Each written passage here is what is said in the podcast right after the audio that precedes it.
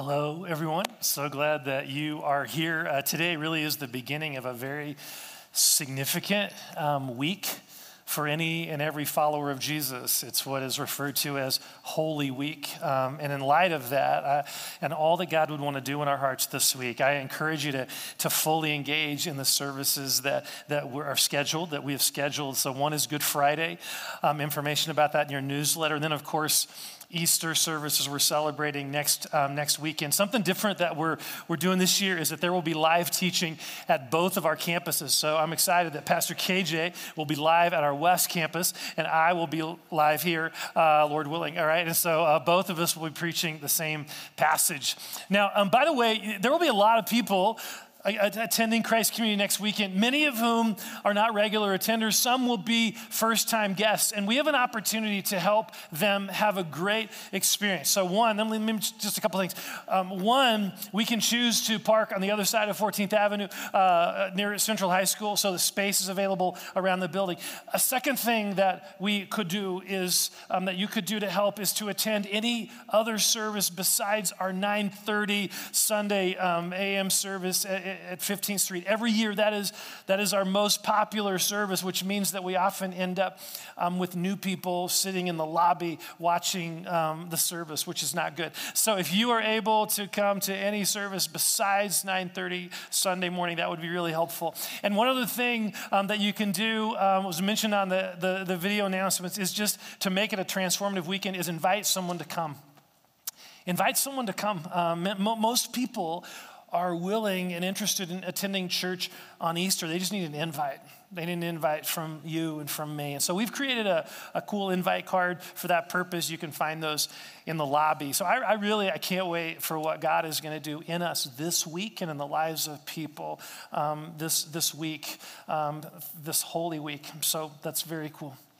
All right, if you have your Bible or Bible app, feel free to turn to um, Ephesians chapter two. We're, we're doing this verse by verse walk through this book in the New Testament. And today we, we come to a passage that offers a, a diagnosis about what's wrong with our world, and honestly, what's wrong with us. You know, it doesn't take a rocket scientist to, to realize there is something very broken about the world around us. I mean, one quick look at Google News or wherever your news source is at, at any given moment reveals a world that is in chaos and conflict and pain. But of course, we don't need Google News to reveal, re- reveal that to us. We, we can look in the lives of people around us, and we can look at our own lives and we see the same brokenness and conflict and struggle. So what is wrong with our world? What, what is wrong with us as humans?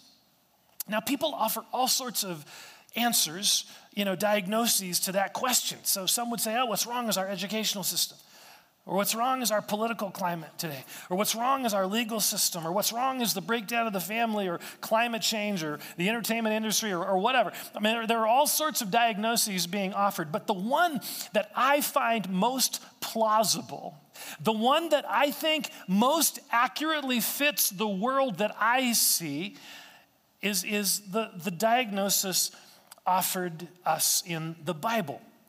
Now, whether you are a person of faith or not, I invite you to consider the Bible's diagnosis of our root problem as humans. So let me read, and we see this diagnosis in the first three verses of Ephesians chapter two. Let me read this.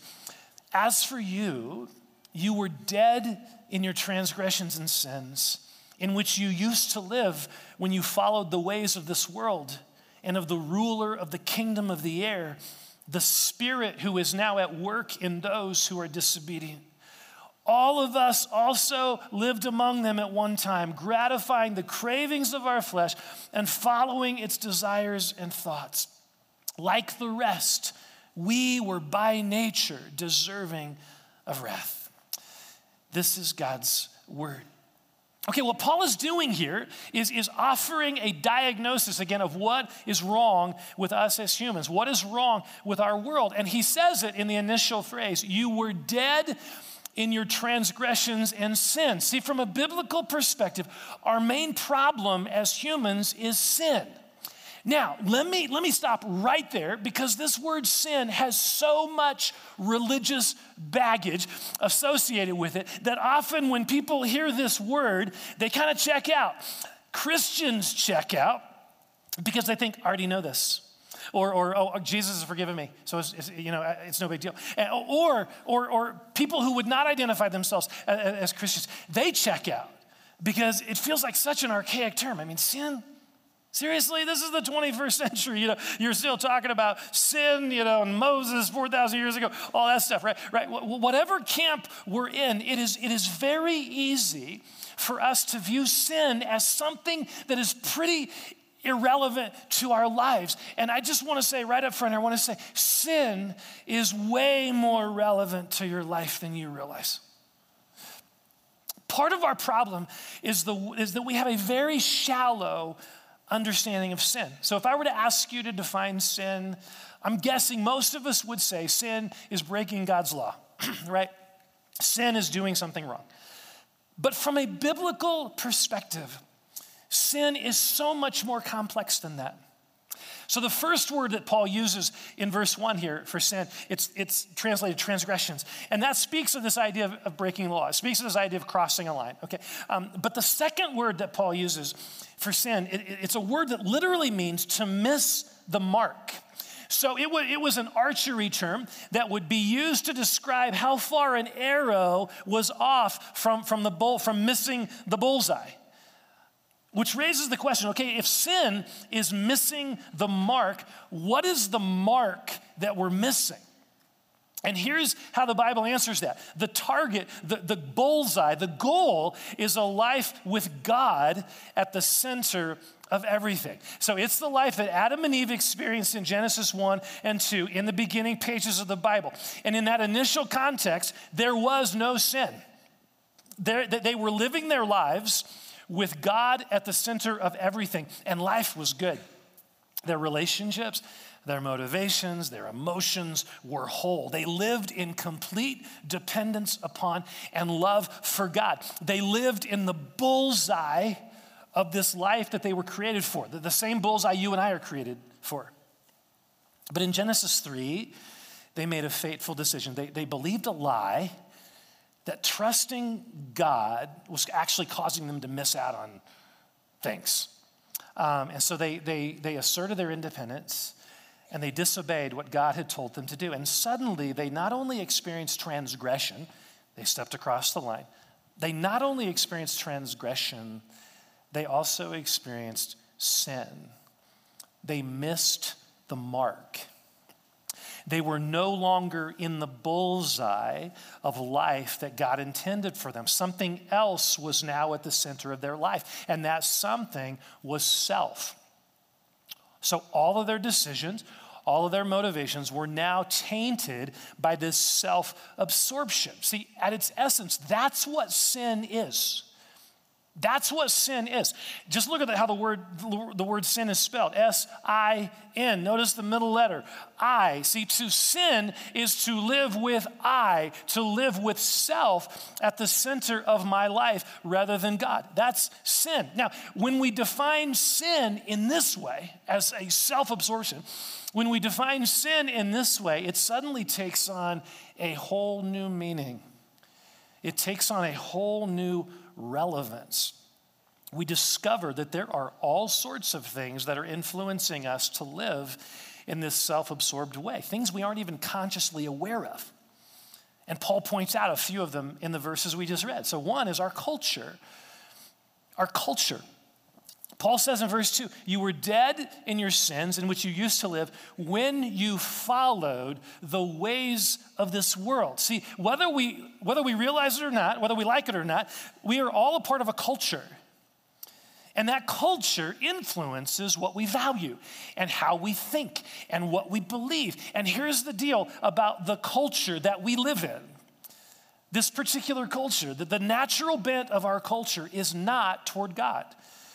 It is toward self. It is toward self-absorption, self-centeredness. And because we are submerged in this, we just are, because we're submerged in it, we don't even realize how significantly it's influencing us in this direction. So for instance, just one example, one of our huge cultural values is physical beauty, physical attractiveness. We are bombarded with this. There is an unreachable standard of, of, of, of physical beauty promoted in television and movies and social media and the internet, all that stuff. That's our culture.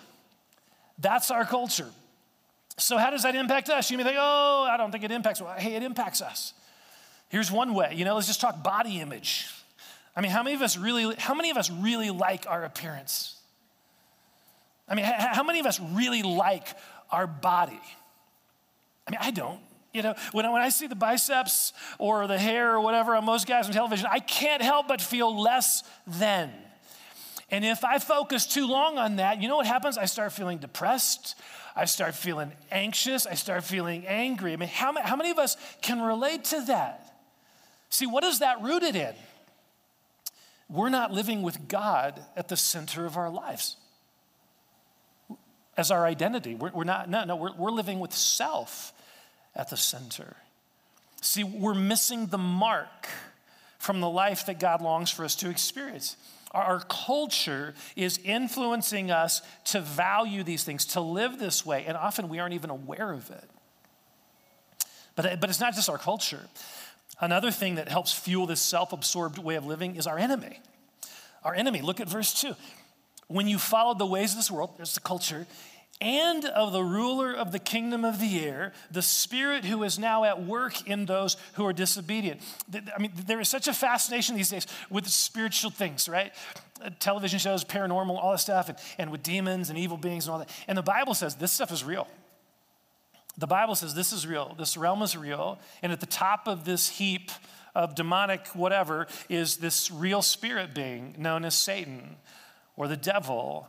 And so Jesus talked a lot about, he actually confronted the devil, he talked a lot about it, but he, he describes the devil's job description in John chapter ten, verse ten. Check this out.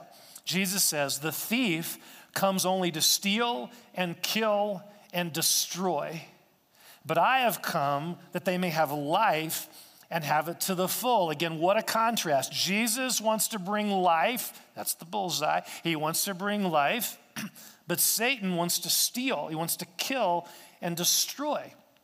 Satan's primary objective is to do whatever he can to deceive people into living lives without God at the center. That's how he does it. He doesn't force anyone to live without God at the center. He uses deception, he uses lying. This is how he got Adam and Eve to rebel against God. He didn't force them to do that. No, no, no. All he did was just lie to them. You're really, you're missing out. Did God really say that? You know, that, that's all he did. He just lied to them. And the same, he does the same thing to us today. He lies to us, but his lies sound a whole lot like our thinking. In fact, often it's kind of a mixture of our thoughts and his suggestions. Like, uh, you know, it's okay for me to steal from the company that I work for because of how they treat me. Or, or, I, I deserve this little fling on the side. I deserve this adulterous thing because of how my spouse ignores me. Or, you know, looking at porn is not really hurting anyone. Or, you know, it, it's, it's okay. It's okay to hold a grudge against my neighbor after all that he did to me. There's no way I'm forgiving him. See, Satan loves to use these, these, these lies. They're really lies. He loves to use these lies to, to just to sow these lies in our minds, hoping that we'll believe them. Because once we believe them, we start living according to that. He doesn't have to lift a finger. We freely choose this. I mean, ever since the Garden of Eden, Satan has been offering us a false narrative about what is true.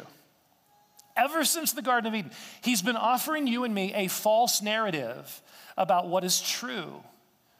He's been offering us a totally different bullseye.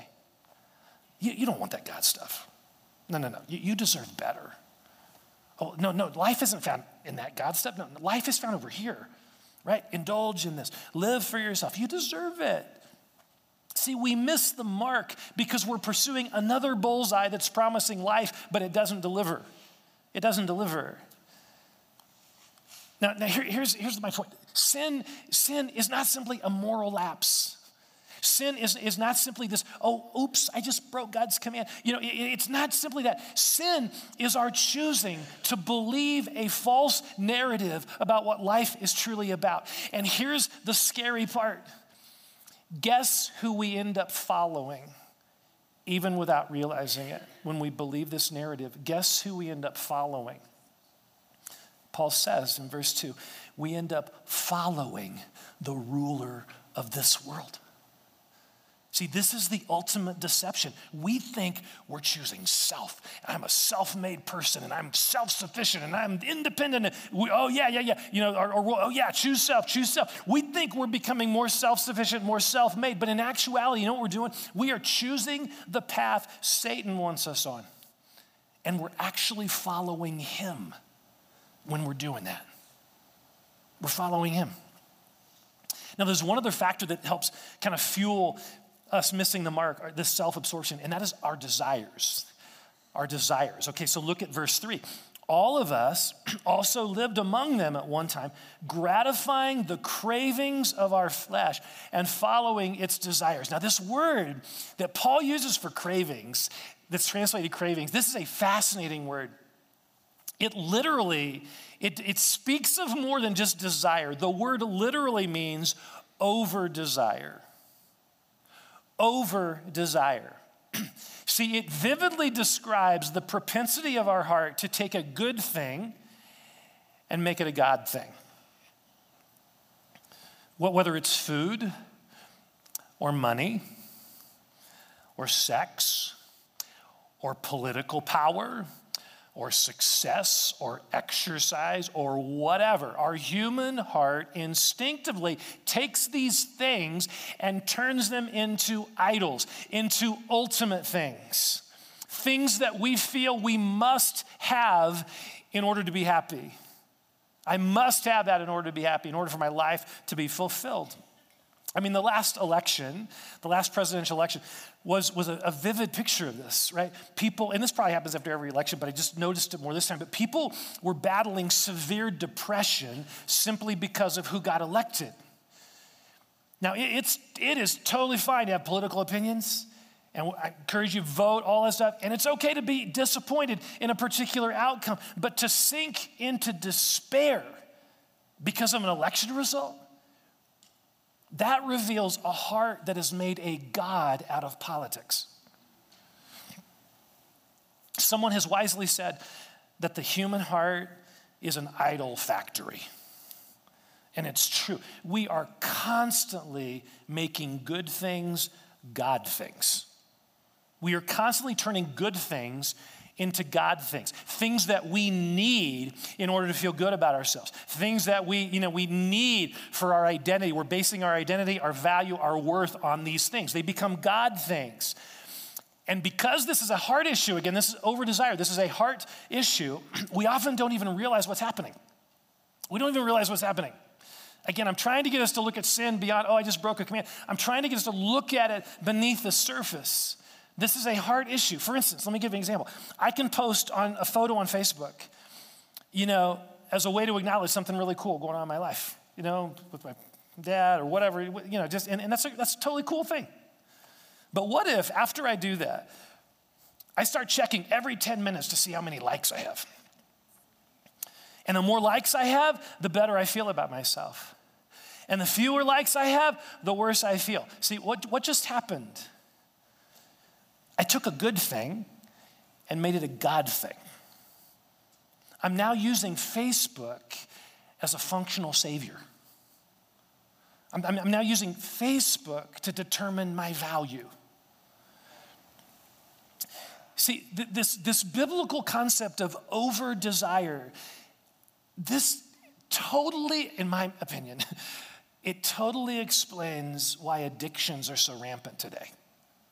I mean, when you think about it, addiction makes no sense, rationally speaking, right? It, it really makes no sense ration, from a rational perspective. Why would a person freely choose to keep drinking or to keep doing drugs or to keep working ninety hours a week or to keep looking at porn or to keep gambling when they know that by doing so, they're going to destroy something they really care about, their marriage, their children, their own health, or whatever. Why risk losing these precious things, right, that, that, that, we've, that they value, all for the sake of this particular behavior? Why would anyone do that? Well, there, there's only one reason. Their heart has become enslaved to this other desire. That's what's happened. We become enslaved by our idols. We all worship something.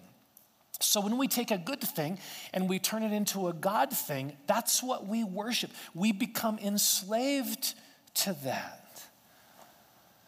So our, our idols, our over-desires are actually fueling this destructive self-absorption, and we are freely choosing it. We are freely choosing it.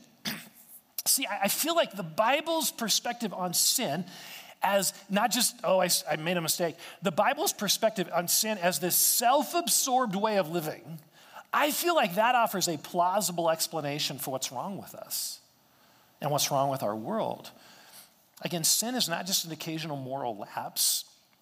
It is a way of living. Sin is a way of living uh, that, that, that, that, that puts self at the center of our, of our lives rather than God. Now, you may think, okay, but so what? I hear you, I hear you, but, but so what? I mean, well, what's the big deal about living my life with, with self at the center? You know, well, what's the big deal about living most of my life with self at the center? Here's the big deal. What is the one thing you are incapable of when your life is self-absorbed? Love. Love. A self-absorbed life will cripple our capacity to love. And that is a big deal from God's perspective, a God who is love. That is a big deal. So how does a loving God, a God who is love, how does he respond when we as people freely choose a self-absorbed life rather than a loving life? Well, Paul tells us here, look again at the, the end of verse three. Like the rest, we were by nature deserving of wrath. Yikes. I mean, that, that's quite a statement. So what, what does it mean? This word wrath, it is not describing uncontrolled anger, you know, just bursts of rage, flying off the handle. That's not what it means. No, this word refers to a righteous indignation based upon justice. See, God has a strong reaction against self-absorbed living. Why? Because of the damage it causes to us and to others. So when Adam and Eve chose to miss the mark and embrace self over God, the impact was horrible and it was far-reaching. I mean, their relationship with each other was completely damaged. I mean, how, how can a person truly love when self is at the center of their lives? They can't. And that's exactly what we see happening in Genesis three immediately. Adam starts blaming her, blaming Eve. Their own attitude toward themselves was impacted. They're hiding from each other. They're hiding from God. Shame has now taken root. They, they no longer felt loved for who they were. That's what a self-focused life results in. It, it results in walls being built around our hearts. We become increasingly critical and judgmental and bitter and angry. So C S Lewis, if you're familiar with him, great, just a great writer years ago, um, philosopher. But he, in his book, he wrote a book called The Great Divorce, which is this allegory of hell. Um, and so he allegorically describes this bus ride to hell. Um, and, and he discovers, in this allegory, he discovers that hell is this place where people are increasingly absorbed in their own selfishness and they're freely choosing it. They, and, and here's the deal. As they're freely choosing self, their world becomes smaller and smaller, and they are miserable, they are angry, they are alone, they are bitter. They end up in this constrictive, self-built prison, all of their own choosing. See, there's a serious warning in this passage, but it's not the warning you think. The warning of God's wrath is not about him sending a lightning bolt our direction if we step out of line one, two, one time too many. No, no, no, no that, that, that's not what this is about. No, we see in Romans one, in the book of Romans, chapter one, it says God's wrath is being pour, is being poured out on humanity in a very interesting way. It's not talking about his wrath is going to be poured out. He's saying his wrath is being poured out. And here's how it's being poured out, Paul says. Three times in this chapter, it says these words, and God gave them over. God gave them over in the sinful desires of their hearts to sexual impurity. God gave them over to shameful lusts. God gave them over to a depraved mind. See, well, what does that mean? What does that mean? It means that his wrath is poured out by simply withdrawing his presence, by pulling back and letting our self-absorbed way of living take its natural course. In other words, God says, if you want to live your life with self at the center, you're free to do that. But you need to know that when you do that, I'm going to step back and let you experience the consequences of that, including the loss of freedom as self, as your self-centeredness takes more and more control of your life. That's what God's wrath looks like. Him, it's not lightning bolts. No, it is him letting us experience the consequences of our self-centered choices. So think about, think about that for a moment, especially, especially if you're sitting there thinking, I know there are some areas in my life that are not aligned with God, but so what? I mean, no one's perfect. If that's what you're thinking, I want you to ponder what we just talked about with God's wrath, because it, it is absolutely true that in Christ, your sin is completely covered by the grace of God. But please hear me. God's grace does not remove us from the short-term or long-term impact of our self-centered choices. Our self-centered choices, our self-absorbed choices over time change us. Our hearts become increasingly hardened. Our love for Jesus wanes, as does our ability and our desire to love other people. All of that is impacted, and it's a part of God's wrath. See, living with self at the center of our lives causes us to miss the bullseye of the fullness of life God created us to experience, which is a big deal. Again, with, oh, I can't sin against God, and these, all like, no, no, this is about us. This is about what happens to us when we pursue this kind of lifestyle, when we pursue self-absorption. Now, I know this is this is kind of heavy. I get that. It's dark, you know, I know that. But it's really important. And I think it's kind of a, a really a perfect passage to focus on as we enter into Holy Week. This is really important. Um, here's why. We, we need to see what sin really is if we ever want to walk in freedom from it. If it's just, oh, moral lapse, no big deal. We, if, if that's what we think it is, we'll never walk in freedom from it. We, we need to see what it really is in order to ever walk in freedom from it. I remember Raylene and I, our first year of marriage was horrible for Raylene. I was fine. Uh, it was horrible for Raylene um, because of some of the things that I was doing to her heart, but I didn't see it. I didn't see it. And if she would have brought it up, I would have dismissed it as something really minor. See, my blindness to my own self-absorption was destroying my marriage, and I didn't see it. The same thing happens spiritually. If, if, if we only see sin as a few periodic mistakes we make, you know, or an occasional breaking of a command in the Bible, we will be totally blind to its impact. But when we begin to see sin through this lens of self-absorption and the damage that it causes in our lives relationally and emotionally and spiritually, when we see that, we will long for a different way of living. We will long for a different way of living rather than, oh yeah, I sin, but no big deal. We will long for a different way of living, a life of wholeness, a life with God at the center and with love in operation, fully in operation. So how do we experience that? Well, here's how not to. It's not by trying hard to be less focused, less self-focused. No, no. Our, our, our self-absorption is so pervasive. It is so pervasive that quick fixes and goal setting and TED Talks, you know, that's not going to help much. But Paul tells us the one thing that can actually rescue us from this pervasive self-absorption. Verse four.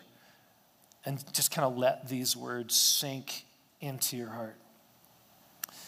But because of his great love for us, God, who is rich in mercy, made us alive with Christ, even when we were dead in our transgressions. See, that's the solution. That is the only solution to our self-absorbed, destructive ways of living. In fact, the Greek, we miss it in the English translation. The Greek literally starts verse four, but God. That's how it starts. Verses one to three, oh, life's a mess, we're a mess, you know, self-absorbed, all that. But God. That's what changes it. That's what changes everything. It is to be made alive by God. And Paul's description of God here is so powerful. He says God is rich in mercy. He's a trillionaire in mercy. And he is absolutely loving. He is absolutely loving. He repeats the word love twice in this. Because of his great love for us, you don't see it in the English, it's actually repeated in the Greek because he is going overboard. God is absolutely loving. And here's, here's what that means. God is not self-absorbed.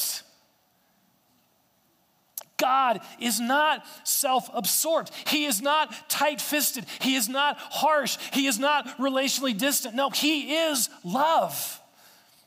He is the essence of and the embodiment of love. And that love drove him to the cross. See, Christ died on the cross for you and me. Think about this, what that means. He, and we, oh yeah, yeah, I've heard that. Hang with me here. This is what he did. He took upon himself the impact of all of our self-absorption.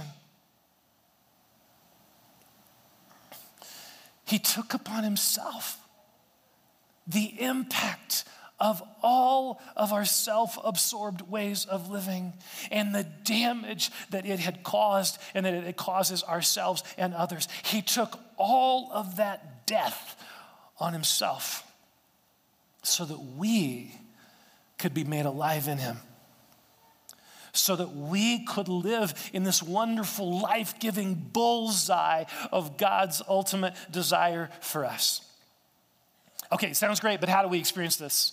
How do we experience this? If, if it's not by trying hard um, to be less self-absorbed and making promises and all that, so how do we get there? Well, Paul tells us a few verses later, a verse that's pretty familiar to some of us here, some, some of you, here it is, verse eight, for it is by grace you have been saved through faith. Faith. That's another word we got to define. You know, sin was one, we got to redefine. This is another word I think we have to, we need some defining here. What, what is faith? Because some people say, oh, faith is just belief. Just believing, believe in Jesus, right? Faith is just believing. I don't, I don't think that really captures the essence of genuine faith. So I believe Jesus died on the cross. So do a lot of demons, you know? Um, so what? I mean, demons believe that. Faith is not simply a, a, a, a mental conviction about something that is true. No, no, no. Faith is a relational trust. That's what faith is. Faith is a relational trust. It is to put my personal trust in who Jesus is and what he has done for me. See, Paul says that when we put our faith, when we put our personal trust in Jesus, we are made alive. In other words, his life becomes our life. So faith is what puts us in God's bullseye, because it allows Jesus to express his life through us.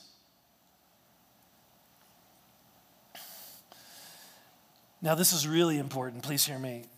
This is not just a one-time thing. If you're thinking, oh, yeah, I did that when I was ten years old. I placed my trust in Jesus and everything's good now. This is not, that's, that's valuable, but that's not only what this is about. This is not about that one time years ago, I put my faith in Christ. No, this, this is a way of living. We are invited to live by faith. We are invited to live by faith. To live by faith is to choose to be Christ-absorbed rather than self-absorbed. And that changes everything. Really, that changes everything. So, in other words, we now, for, for example, we now see our culture's influence through Christ's love. Yeah, we're in this culture submerged in it, but now we see it differently. We see it through Christ's love. We, we can engage our enemy through Christ's power. We don't have to believe those lies. We can, oh, that's a lie, I'm not going to believe it. We can engage our enemy. Our hearts become filled with one primary desire, Jesus. And that desire supersedes all other desires. Christ makes us, and he continues to make us alive in him. See, this is the journey that we are on. Folks, this is the journey we are on, a journey out of self-absorbed living into the wholeness of a Christ-absorbed life. This is the journey I'm on. Seriously, th- this is the journey I am on. I can be an incredibly self-absorbed person. I can, I know it. Got to get in the food line first. You know, whatever it is, uh, I just I just know that about me, and I don't like it, but I know that, and I I, I I'm, I'm you know I can make sure I don't make eye contact with that homeless person on the corner. I'm just not going to look at them, or making idols out of my sports teams, or my political opinions, or my golf handicap, or my money. I can be a very self-absorbed human being, but I also I also have experienced seasons when my trust in Jesus is fully alive and I feel fully alive to him and to others.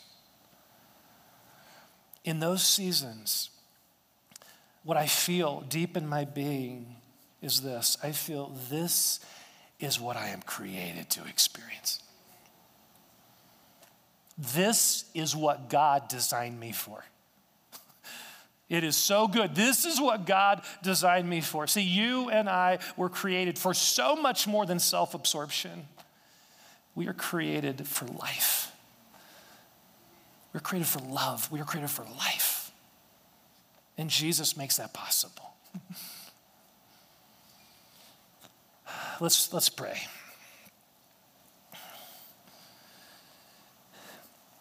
So what I want us to do, I, I just feel like this is the kind of the starting place for a very significant week, spiritually speaking. And so I want us, to, I want to create some space for us to respond to what God is saying to us. I, I really believe as we're heading into Holy Week, I, I think there's some heart things that God wants to address right now, in this moment. He wants us to see our sin the way he does and to embrace his solution to that. So a couple of specific responses. First of all, there may be some of you here and you are seeing for the first time the depth of your self-absorption and your need for Jesus to save you. You realize that you are spiritually dead without him and you need him to make you alive. This is the first time you've ever realized that. And so what I want to do, I want to lead you in a prayer where you could say yes to Jesus in such a way that you receive him by faith and he comes to live in you, changing you from the inside out, okay? So let's just, let me lead you in a prayer. Just pray along with me in the silence of your heart. Dear God, I admit that I am self-absorbed and that that has separated me from the life you have for me. I believe that Jesus died on the cross to take the penalty for my self-absorption. And so I choose right now, Jesus, to place my trust in you and what you have done. I open my heart to receive you. Come live in me through the power of your love. Forgive all of my self-absorption and change me from the inside out. Father, I pray for anyone who prayed that prayer. Hallelujah. Thank you for the life you're inviting them into. Help them grow in that.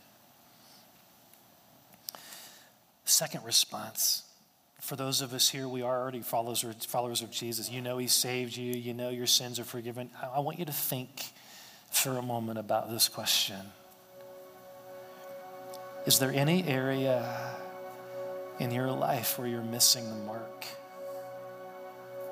Where self is at the center of your life in this particular area rather than God? Perhaps you've settled into this place of comfortability with that area, whatever it is, or maybe rationalization, everyone does it, or whatever, or why it's okay to live that way. You've, you've maybe settled into that place when you know it is not God's best, it is not God's heart for you. And not only that, it is crippling your capacity to really love others.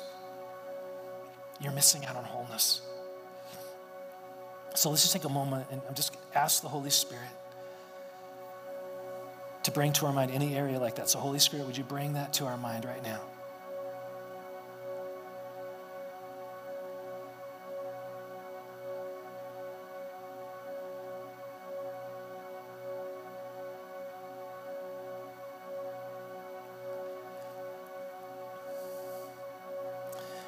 So if he's brought something to mind, here's what I want you to do. I want to encourage you. Let's, first of all, let's just repent. He's bringing something to my mind.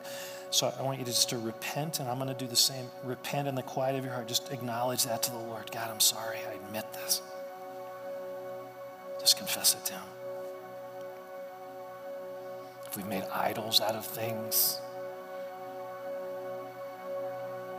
our over-desires, our taking more control, whatever it is, just confess that.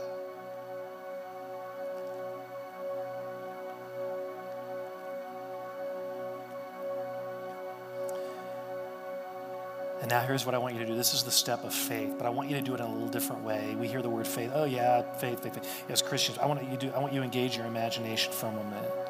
Our imaginations are a good thing that God gave them to us, and I want you to engage your imagination. So here, here I want you to envision yourself being enveloped in Christ's love for you. Just imagine that you are right now in the bullseye with Jesus, that you are united with him. Because you are. You are looking to him for your life and for wholeness. And let, let that reality, just kind of enjoy it for a moment here, just being enveloped in his love for you.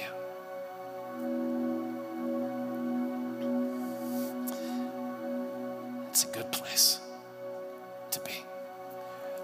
So let that reality stir in you a greater love for him and a greater desire for his life to flow through you. That's all faith is, right?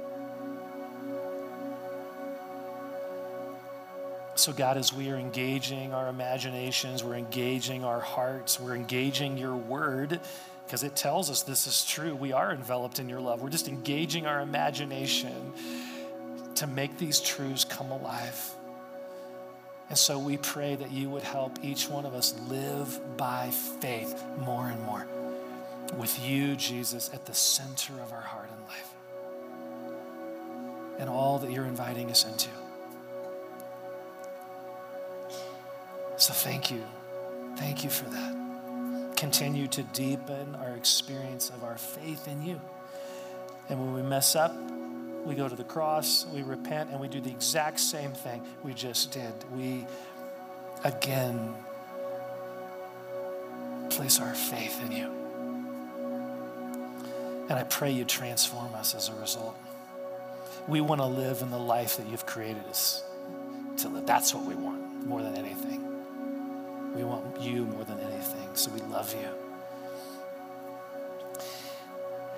So I want to encourage you one final thought here, and then we're going to respond in worship. But this week, if you don't have any devotional kinds of plans, reading plans or whatever, I would encourage you to spend some time in Ephesians two, four, and five.